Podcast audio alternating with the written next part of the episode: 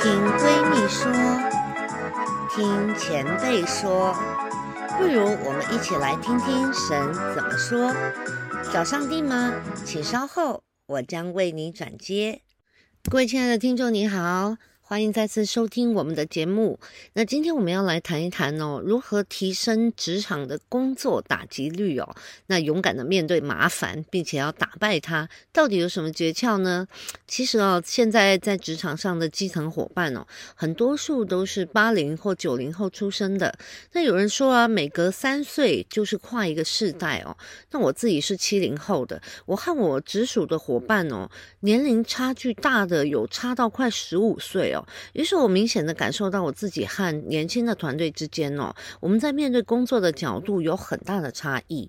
我记得我二十出头岁的时候哦，只要是主管下的指令呢，定出的目标，我们都不太敢有意见诶，就是得拼了命的去达成哦。如果我稍微有一点反抗啊，或者是有有出意见的时候，都有可能被彪骂一顿哦，或者我曾经还被主管丢过稿子。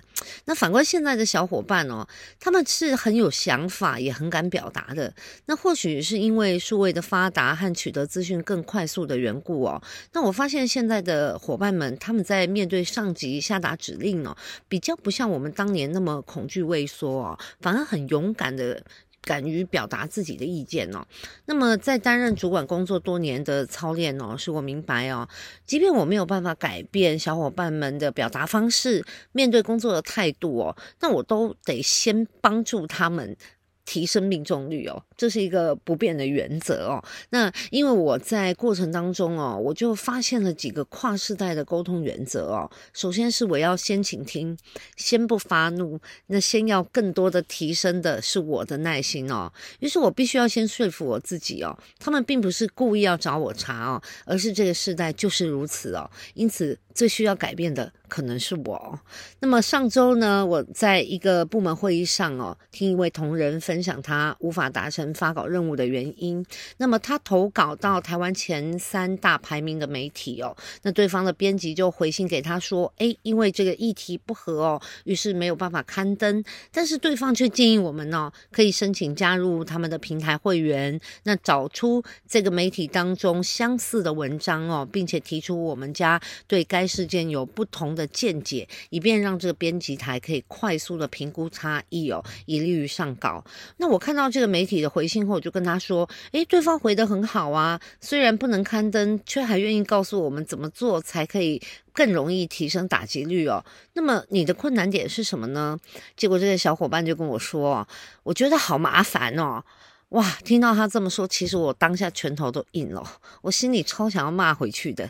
可是冷静了几秒之后，我突然想起了前几年呢，我自己刚刚当主管呢，还很年少轻狂的时候，曾经有一位在时间到了却没有交出简报的伙伴回应我说，他想了想哦，觉得这根本就不需要做简报，跟客户提案用嘴巴讲就可以啦。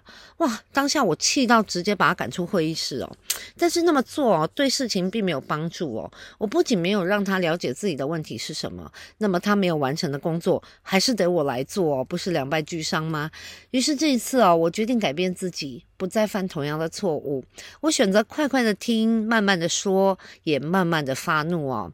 于是我回答他说：“诶，这就是公关的真相，没有错啊。我们不能只沉醉在发稿被刊登的喜悦里面，更重要的是要忍耐所有很麻烦而且很无聊的过程哦。试问这世上哪有轻松又愉快，而且又赚很多的工作呢？那如果怕麻烦呢，是不是躺平最简单呢？其实关于发公关稿这件事情哦，对。一个专业的公关而言，是绝不能投机，也不会轻松，更不可以赌的哦。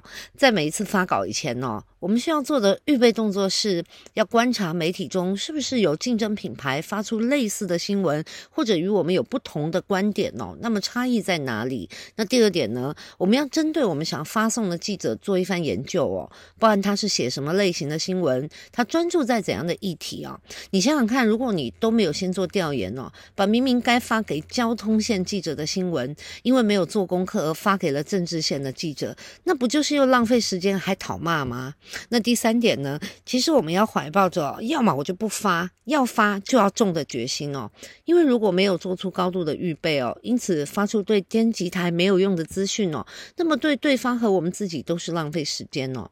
于是，在当下呢，我就要求那位对着我说他觉得好麻烦的同仁哦，我请他依照那封信上的建议步骤完整的做一次。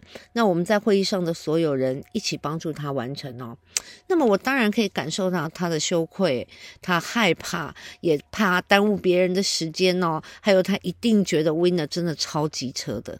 但是哦，其实我所看重的从来不是属下写了一篇成功被媒体刊登的文章，而是他们能够学会忍过这些无聊和麻烦哦。从今以后可以写出每一篇都被刊登的文章哦。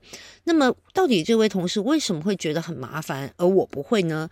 其实哦，因为那位编辑所回信提到的，都是我们平时就在做的日常工作哦。那位同仁只是因为不习惯，所以他觉得很麻烦而已哦。那其实，呃，就如同我曾经出过的一本书的书名一样哦，工作就是在打怪哦。那不管你是写公关稿，是提案给客户，是想要拿到案子哦，其实都是一场战役。那如果我们遇到的仅仅是麻烦，但却可以解决哈，那就一点都不困难哦。那么今天我要分享一段圣经哦，他是在以赛亚书的三十章二十节当中提到哦。主虽以艰难给你当饼，以困苦给你当水，你的教师却不再隐藏，你必看见你的教师。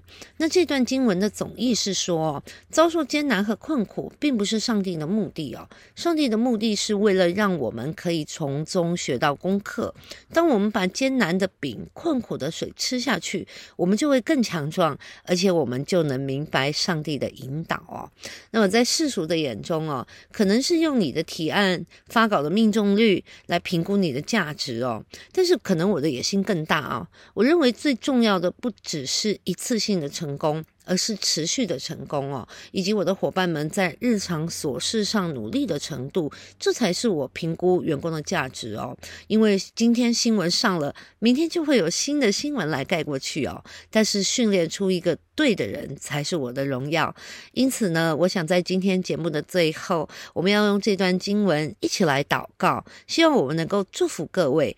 把困难跟苦难当作我们的饼了，我们必要看见我们的教师。我们一起来祷告，亲爱的主耶稣。谢谢你教导我们，虽然你以艰难给我当饼，以困苦给我当水，但是我的教师却不再隐藏。主啊，求你帮助我们，让我们在每一个困境当中都学到功课。当我们能够把这些困苦当作是你所给我们的礼物，我们就能够依靠神以及从你而来的信心，胜过这些困境，并且成为我们生命的食物。谢谢主，祝福我们。能够在每一件事上都能积极的面对，使我们成够一成为一个更加坚强的人。谢谢主耶稣，听我们的祷告，奉耶稣的名，阿门。那么也谢谢各位的收听，我们下次再见。